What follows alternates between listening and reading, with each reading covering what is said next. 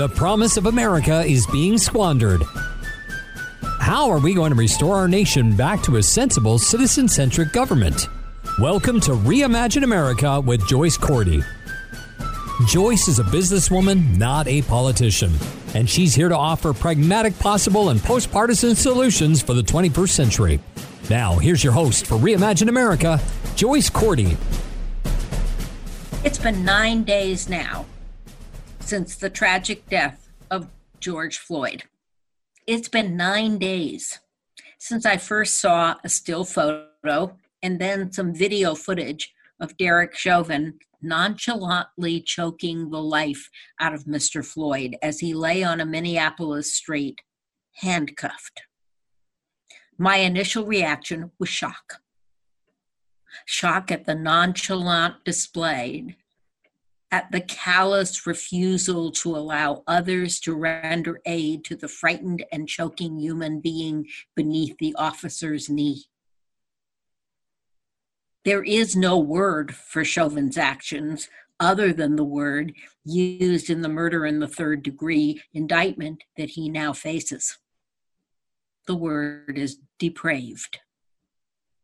The crime is depraved indifference to human life.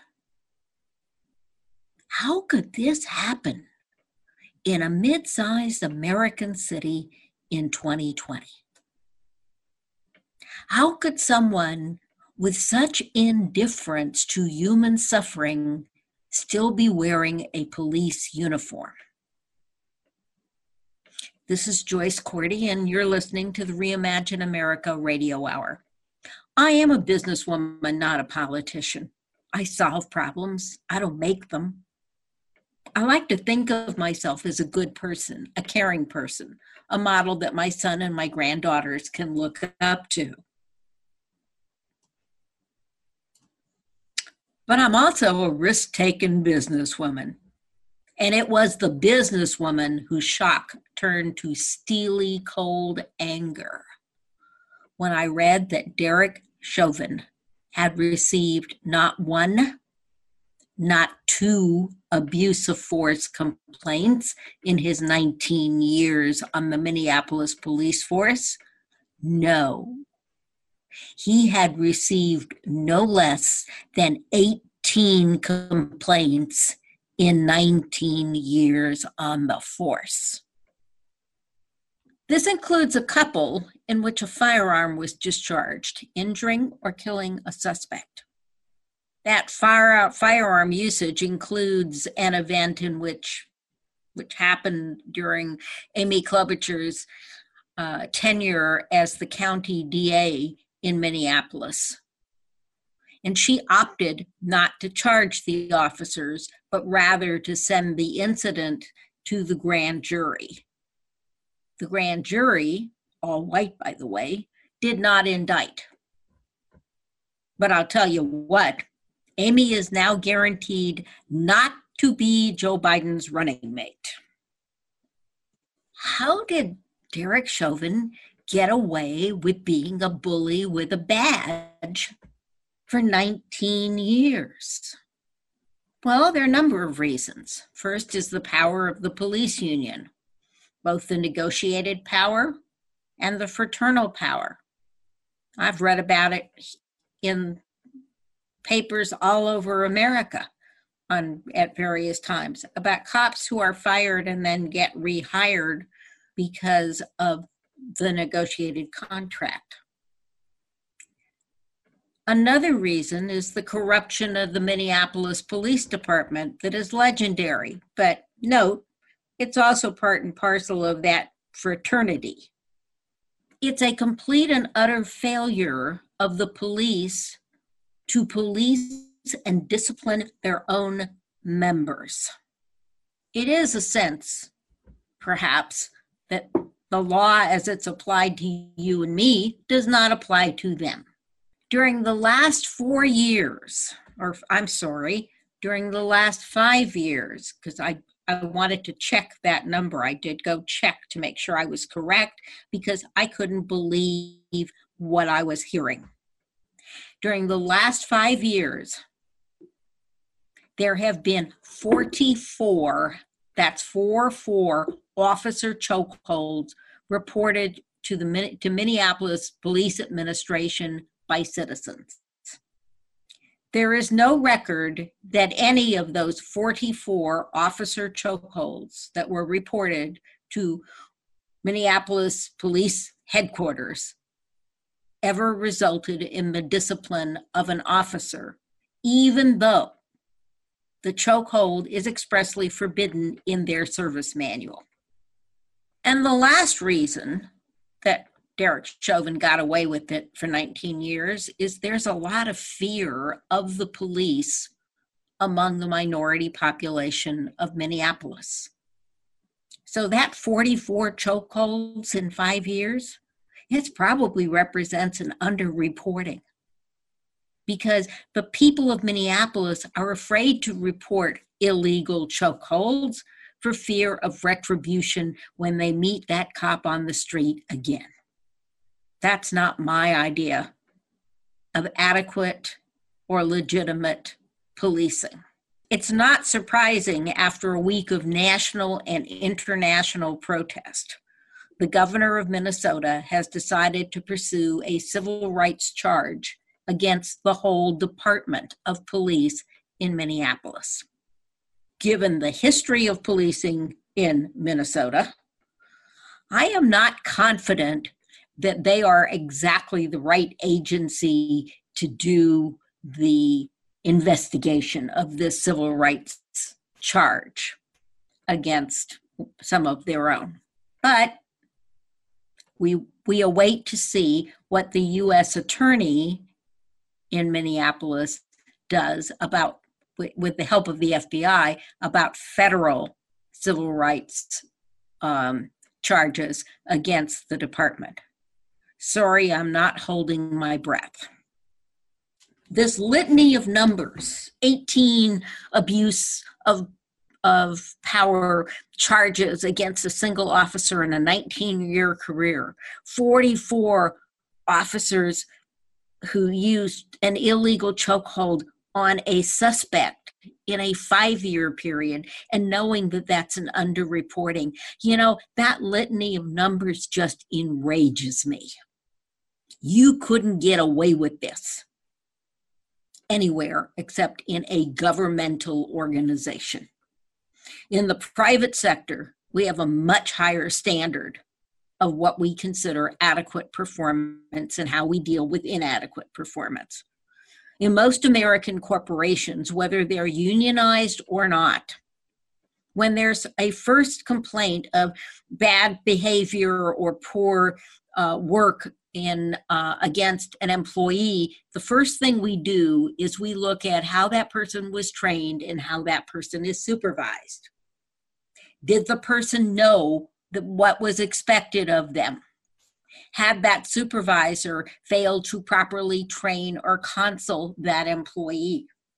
That's the first offense. By the time there is a second complaint against the same employee we're looking at supervision to see if there are other employees in a similar situation. It's starting to feel like Minneapolis. But we also start to look at the employee. And when there's a third complaint, whatever the complicity of supervision, especially if it's the same supervision, we're looking squarely at the employee. And that performance issue by what we call written three is a final warning. If there's a fourth complaint, whether we do it through counseling or just handing the person their last check, they are out the door. There are no ifs, there are no whens, and there are no do overs in corporate America. Somewhere among the first two or three years of Mr. Chauvin's police career, somebody should have followed a similar pattern. First abuse complaint, mm, I don't know. Uh, let's look at how he was trained. The second time, we need to do some counseling about whether or not this is, you know, your reasonable behavior for a police officer, and it's not.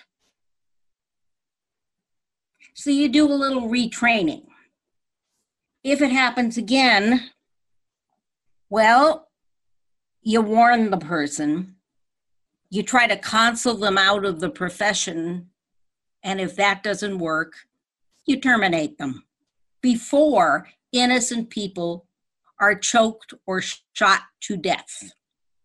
Doesn't matter white, black, green, purple, or chartreuse. A history of abuse of power cannot be tolerated in a police officer. Unfortunately, none of those remedial steps in this case were followed. And now we are where we are. Tonight will be the ninth or 10th night of marches, counter marches, and curfews across America. Policing in America will be on trial again tonight because despite the fact the majority of America's law enforcement professionals do serve to serve and protect, to protect and defend, to do a good job, and then to go home safely to their own families, we got a problem. Because policing is, as was once described to me by a sheriff's deputy, a sergeant in charge of a of an incident, actually, um, described to me uh, law enforcement as hours of boredom punctuated by seconds of heart-stopping terror. At that moment, I was on a ride along with um, a, a, deputy sheriff that I was acquainted with, a um, couple of people actually, um, as a citizen doing a citizen ride along, which is um, a way to understand policing and also a way for civilian oversight of policing. And at that moment, I was watching several deputies vaulting a fence in the dark in search of a armed suspect. And unfortunately, what we're going to see on our televisions tonight is those moments of terror. And those moments of terror pose the most risk to both the officers and the protesters. And we're seeing it now night after night. And you know what? I believe all lives matter. Black lives matter, even blue lives matter. But the blue uniform cannot be a shield for the few bad apples that give the rest of the barrel a rotten odor, no matter how hard they try to do their jobs well. So, getting rid of the rotten apples must be job one for every law enforcement agency in the country today. Not tomorrow, not next week. Getting rid of the rotten apples must be job one for every law enforcement agency in the country today.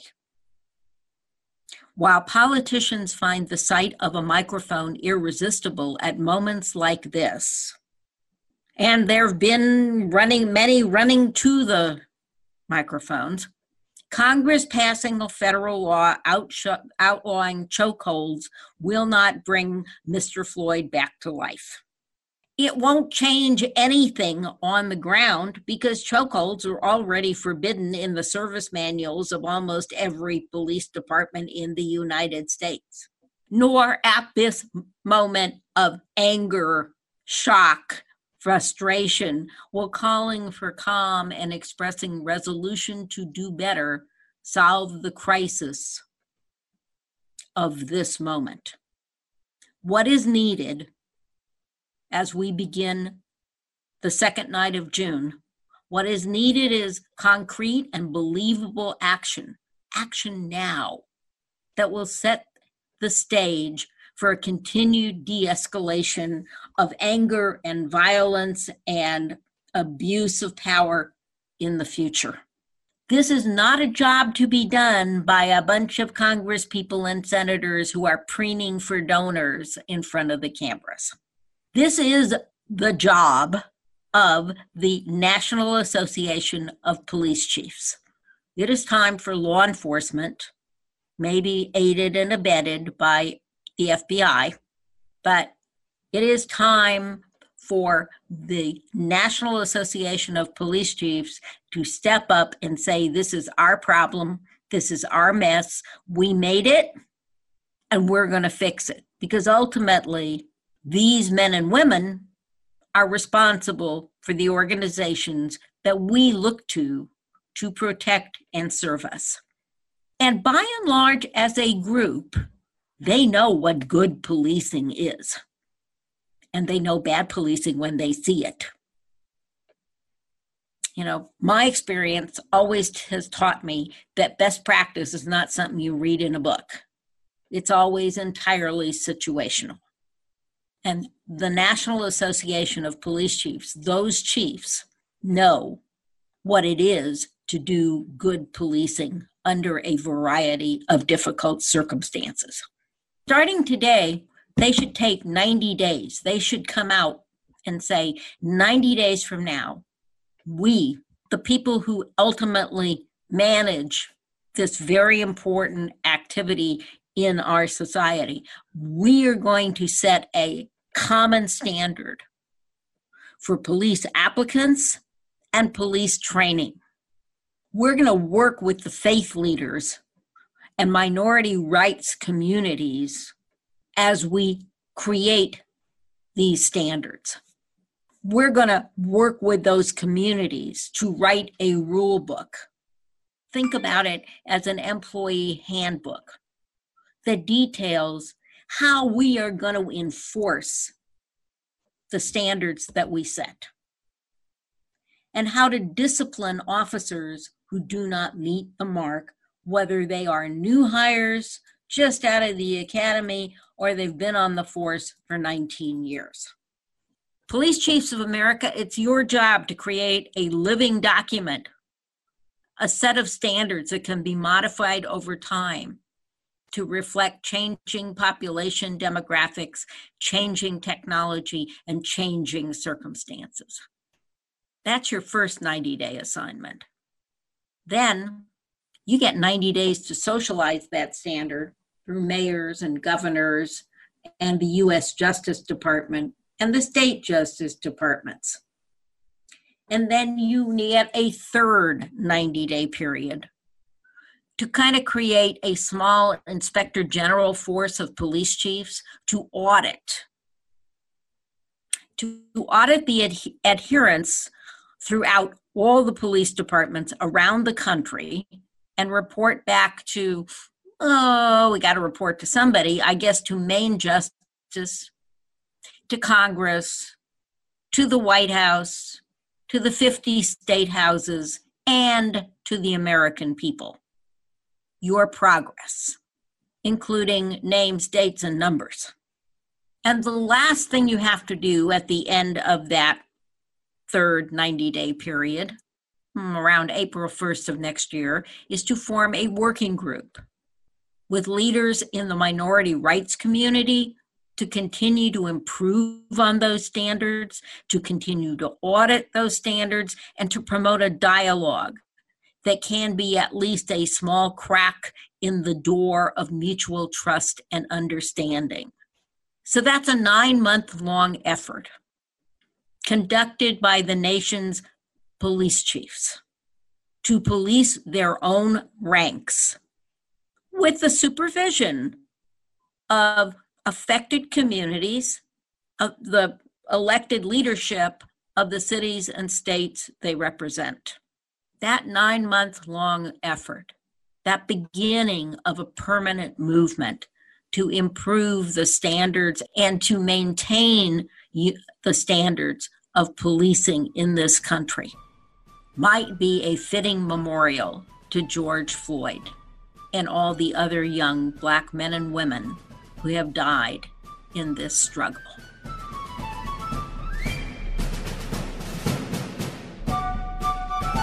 Thanks for listening to Reimagine America with Joyce Cordy.